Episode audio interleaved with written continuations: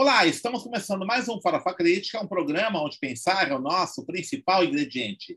A cada programa, intelectuais, ativistas, artistas e outros arteiros comentam sobre temas contemporâneos. Farofa Crítica é uma produção do CELAC, em parceria com o Departamento de Jornalismo e Editoração da ECA USP e apoio do Instituto de Estudos Avançados, o IEA, da USP. Acesse o nosso canal youtube.com/barra Farofa Crítica, inscreva-se e clique no sininho para receber notificações de novos programas. E não esqueça que toda terça-feira, ao vivo, às 19 horas, tem o programa Mídia ao Ponto com a jornalista Eliana Almeida, fazendo é, comentários do noticiário da semana. E às quintas-feiras, sempre a partir do meio-dia e meio, o tradicional é, Crítica Entrevista. Avisa amigos, familiares, colegas para acessarem nosso canal. Também acesse a nossa página no Facebook, facebook.com/barra canal Farofa Crítica, onde você pode, inclusive, interagir com a nossa produção.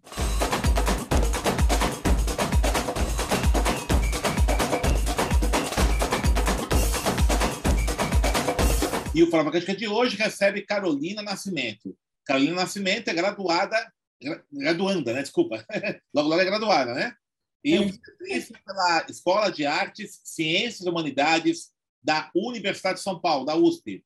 Ela é coautora das cartilhas Conheça os Direitos como forma de combate à violência obstétrica e fortalecimento da, da população preta. É, e está é, participando também, né, como pesquisadora de iniciação científica, no projeto Direitos Humanos e Diversidade no eixo Raça e Etnia. Ela também é bolsista do programa Prosseguir do CERT, Carol, obrigado por ter aceito aqui o nosso convite. É, a gente está aí no, envolvidos, né? Você, eu e várias outras colegas, professores, bolsistas, alunos, né? É, num projeto bem bacana, um programa de formação em direitos humanos e diversidade, né? Um programa aí que está com mais de 5, 6 mil, teve 16 mil inscritos, né? E tem tido a participação de 5, 6 mil alunos em cada uma das lives, né? São lives diversas aí, debatendo essa temática aos sábados de manhã pela internet. É, por que você escolheu, resolveu né, entrar nesse projeto? Você está é, estudando obstetrícia aqui na USP. É, por que você se interessou em participar desse projeto? Professor, é, primeiro eu agradeço muito o convite que você me fez, acho muito importante. E respondendo a sua pergunta, eu decidi participar desse projeto porque eu sempre trabalhei no eixo de, assim, no eixo racial, né? Sempre foi minha área de interesse de pesquisa. E eu nunca realmente sabia como atrelar esse, eixo com, com a saúde, com os direitos humanos. Então, assim, eles têm total ligação e eu queria saber mais, assim, estudar um pouco mais, pesquisar um pouco mais, desenvolver alguns, desenvolver um pouco mais os meus conhecimentos sobre isso. Então, quando eu vi o projeto, eu achei muito interessante, ainda mais porque ele acaba abordando os quatro eixos, né? Ele vai abordar o gênero, vai abordar também o, o eixo racial, né? E o de sexualidade. Então, são é como se fosse múltiplas facetas de um de um objetivo só. Então, foi por isso que eu me interessei e decidi participar. É, você tá, você foi coautora de uma cartilha, né, chamada Conheça os Direitos como forma de combate à violência obstétrica. Então, um tema muito forte, né, na, no curso é, de graduação que você está fazendo. É, você quer falar um pouquinho sobre isso, né, sobre essa questão da violência obstétrica no Brasil? É, como é que isso? É, você comentou agora que um, um dos motivos que te levou a se engajar nesse projeto é essa possibilidade de debate dos direitos humanos e da saúde, né, que é a tua área de atuação. Você quer falar um pouquinho sobre, quer falar um pouquinho sobre essa questão da violência obstétrica? Porque o Brasil ainda né, vive essa tragédia, como isso está impactando os direitos humanos? É, então, em outros países, a obstetrícia é muito forte, né? A gente é, recebe o nome de parteiras, midwives, né?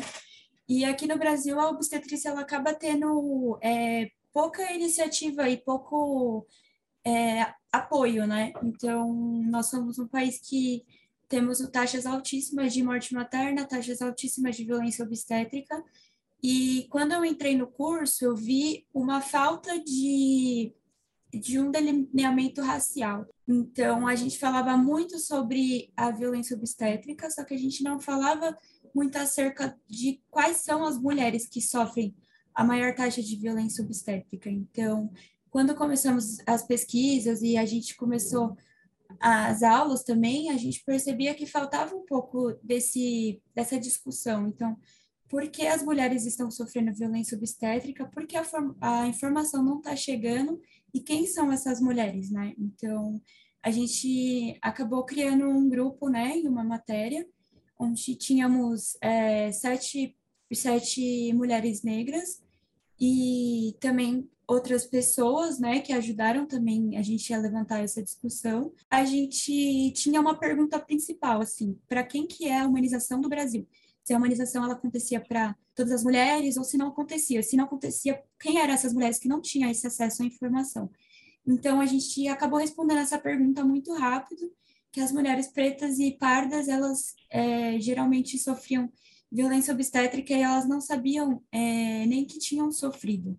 Então, a informação não chegava a elas e elas também não tinham como nem se fortalecer e nem como é, nomear essa violência, né? Então, a gente decidiu, como a gente respondeu essa pergunta bem rápido, já tinham vários estudos, a gente decidiu é, tomar uma posição e fazer uma ação mesmo para que essa informação come, começasse a ser divulgada, né, a ser difundida.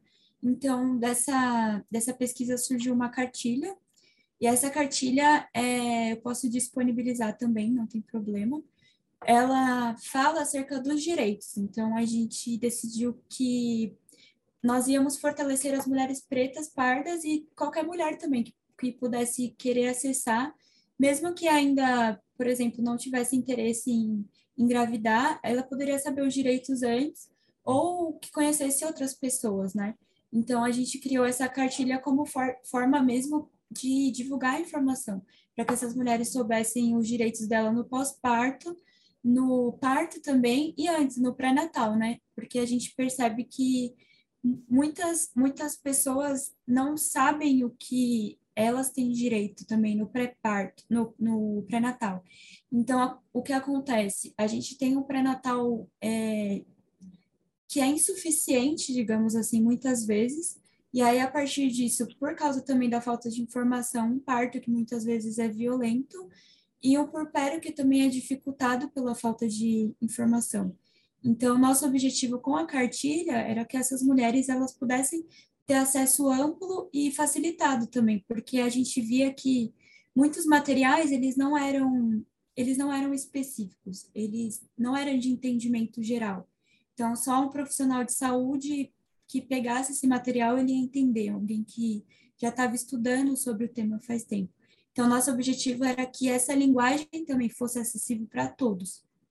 Como é que esse, é, esse bom, você está tocando uma coisa muito importante, né? Que é o racismo aí, né? Na, na relação com as mulheres negras, né? É, nesse caso aí específico da violência obstétrica. Como é que é esse debate? É, tem muita dificuldade de debater isso com o pessoal da saúde? Com profissionais da saúde, em geral? Sim, é, eu acho que principalmente porque a faculdade pública ela ainda é muito elitizada, ela é muito é, branca, ela é muito reservada para as classes sociais específicas. Então, quando a gente entra, a gente já sofre assim uma resistência muito grande, porque tem, tem um, um debate muito, muito assim é, difundido, divulgado, que é um debate que ele não aborda todas as pessoas. Ele não é um debate que você fala especificamente de quais são o, as pessoas que elas sofrem mais, as pessoas e por que isso. Então, a gente tem acabamos de por formar profissionais que eles acabam difundindo o racismo da onde eles vieram. Então, a gente não tem matérias raciais específicas, a gente luta para construir essas matérias e quando elas são é, construídas, a gente geralmente não tem muita aderência. Por exemplo, para a gente foi muito dificultoso a gente querer fazer uma pesquisa sobre isso e saber que tiveram pessoas que passaram pelo nosso curso, falaram sobre a violência obstétrica e nunca, assim, tentaram abordar isso de outras maneiras. Então, nunca trouxeram esse debate para a sala, ou nunca, não tinha até então uma disciplina sobre raça no curso, a gente tinha professores que eram majoritariamente brancos. Então, essa discussão ela era dificultada por de muitas formas. Então, a gente teve que, que agir de uma forma que fosse é, mais, assim, pé na porta, digamos assim, né? A gente teve que ir fazendo e, e vendo as barreiras e passando por cima para ajudar, assim. A gente também não queria produzir, por exemplo, na cartilha, um material que não chegasse onde a gente queria que chegasse. Então, um material que só fosse para para pessoas que já conhecessem sobre isso. Não, a gente queria que o material tivesse em UBS, em hospitais universitários, esse que era o nosso objetivo. Perfeito. Bom, você disse que a iniciativa né, da produção desse projeto é, partiu de uma percepção de um grupo de alunas negras né, no curso que é, percebeu que não havia esse debate racial no curso e resolveu intervir. Nesse aspecto, né, como é que você enxerga a importância das cotas raciais nas universidades, né, particularmente porque é, esse ano, né, bem seria seria o momento da revisão, seria não, uma revisão das cotas, há movimentos, né, que nós observamos aí no Congresso Nacional de é, acabar com a cota racial, transformação de cota social e tudo isso, né? A gente sabe que foi muito difícil, a USP foi a última universidade a implantar a cota racial, como é que você enxerga, então, a importância da cota racial a partir dessa experiência que você teve né, com seus colegas aí na, na é, inclusão do tema racial aí no debate na obstetrícia? Eu acho que tem dois pontos importantes, né? É, eu vejo muitas cotas raciais, assim como a gente estuda, é, por exemplo, no curso a gente estuda muitos princípios do SUS. Então, é, a equidade, por exemplo, a gente aprende que temos que tratar é, de maneiras diferentes as pessoas que são dif diferentes. Então, é, não é tratar todo mundo igual, porque cada um tem suas particularidades. Então, eu enxergo isso da faculdade da mesma forma. Então, é, não tem como a gente falar, por exemplo, dos princípios do SUS se a gente está numa sala que é majoritariamente branca, entendeu? Porque a gente, a gente não está falando de uma política que ela é igualitária. Então, na minha experiência, as cotas raciais elas foram importantes tanto para que eu conseguisse ingressar na faculdade, quanto pela permanência. E também pelo, por um segundo aspecto de pensar acerca das diversidades dentro do curso, né? Então, a nossa, a minha sala, por exemplo, era uma sala que não trazia debates diferenciados, eram debates que tinham a mesma linha de raciocínio, a mesma linha de pensamento. E quando a gente trazia esses outros debates, a gente era, assim, é, conhecida como pessoas que eram agressivas, é, pessoas que, nossa, a gente não gostava de ninguém. E até em outros momentos perguntaram para a gente por que a gente não queria se misturar com pessoas brancas eu acho que a, as cotas raciais, para além assim, da extrema importância dela, tem mais uma, uma, uma característica cotidiana, né? Então, você vê pessoas que estão com você, você se identifica com elas e ajuda na sua permanência, né? E ajuda você a lutar pelos direitos para que mais pessoas possam ingressar na faculdade, assim como foi possível para você. Carol, você está no, no, no, programa de formação de direitos humanos e diversidade, você está no eixo raça-etnia, né? Você está no geral, né? Evidentemente, vai acompanhar mais o eixo raça-etnia. É, o, maior, o, maior, número de pessoas inscritas nesse programa são de mulheres negras, né? É, uma parte são de negros, né, no geral, e de mulheres também, mulheres negras, no, né, entre os vários grupos é, que compuseram a maioria dos inscritos. Qual a sua expectativa né, para esse módulo específico de raça-etnia deste programa de formação? É, eu tenho uma expectativa muito boa, né? Porque eu acho que é uma experiência única. Então, na minha faculdade, eu tenho um grupo de apoio é, com mulheres negras. Então, são minhas amigas, assim, Porto Seguro, e para mim isso é muito importante. Então, eu acredito que esse eixo vai ser assim, sabe? Vai ser bem um, uma questão de familiarização, uma questão de das pessoas poderem compartilhar, das pessoas estarem à vontade e das outras pessoas também, que não são pessoas pretas, que elas possam aprender também, que elas possam é, saber o, os lugares que elas podem se inserir, né, para que elas estejam nos apoiando. E eu tenho uma expectativa, assim, excelente. Eu sei que, que de qualquer maneira vai ser muito bom, eu acho que a gente vai aprender muito, até porque vai ser um eixo mais específico, né, a gente vai ter mais compartilhamento de experiências, então eu acho que para mim vai ser incrível. Você falou agora há pouco, né, de é, da expectativa de pessoas que não são negras aprenderem, né, com essa discussão é, racial. Nesse curto espaço de tempo aí de ação afirmativa na USP, de cota racial na USP, você acha que a universidade está melhorando, né, a relação ou ainda é muito resistente, né? Os professores, funcionários e outros alunos brancos, né, que têm, né, que hegemonizam ainda a paisagem da universidade, você acha que é, as resistências, a presença negra né, na universidade, ela tem reduzido ou ainda né, se mantém de forma mais intensa? Eu acredito que é, tem muito uma, é, como digamos, um racismo velado, né? Uma coisa assim que as professoras falam que ah, todo mundo é igual, que tá tudo certo, que não tem problema, que a gente não tem diferenças, que tudo deve ser tratado igualmente. Só que eu sinto falta de ver isso na prática, né? Eu sinto muita falta de, por exemplo, é, textos de autores negros, né? Uma, uma coisa assim que faria muito diferença, pontos de visões diferentes. Eu sinto muita falta disso. Então eu acho que é, é a prática desse desse dessa forma de você mostrar para as pessoas que realmente você está ao lado das pessoas pretas nessa luta e não só fala, porque eu acho que falar é assim, é simples, né? Só que acaba tendo pequenas ações, por exemplo, na faculdade que acabam afastando as pessoas pretas.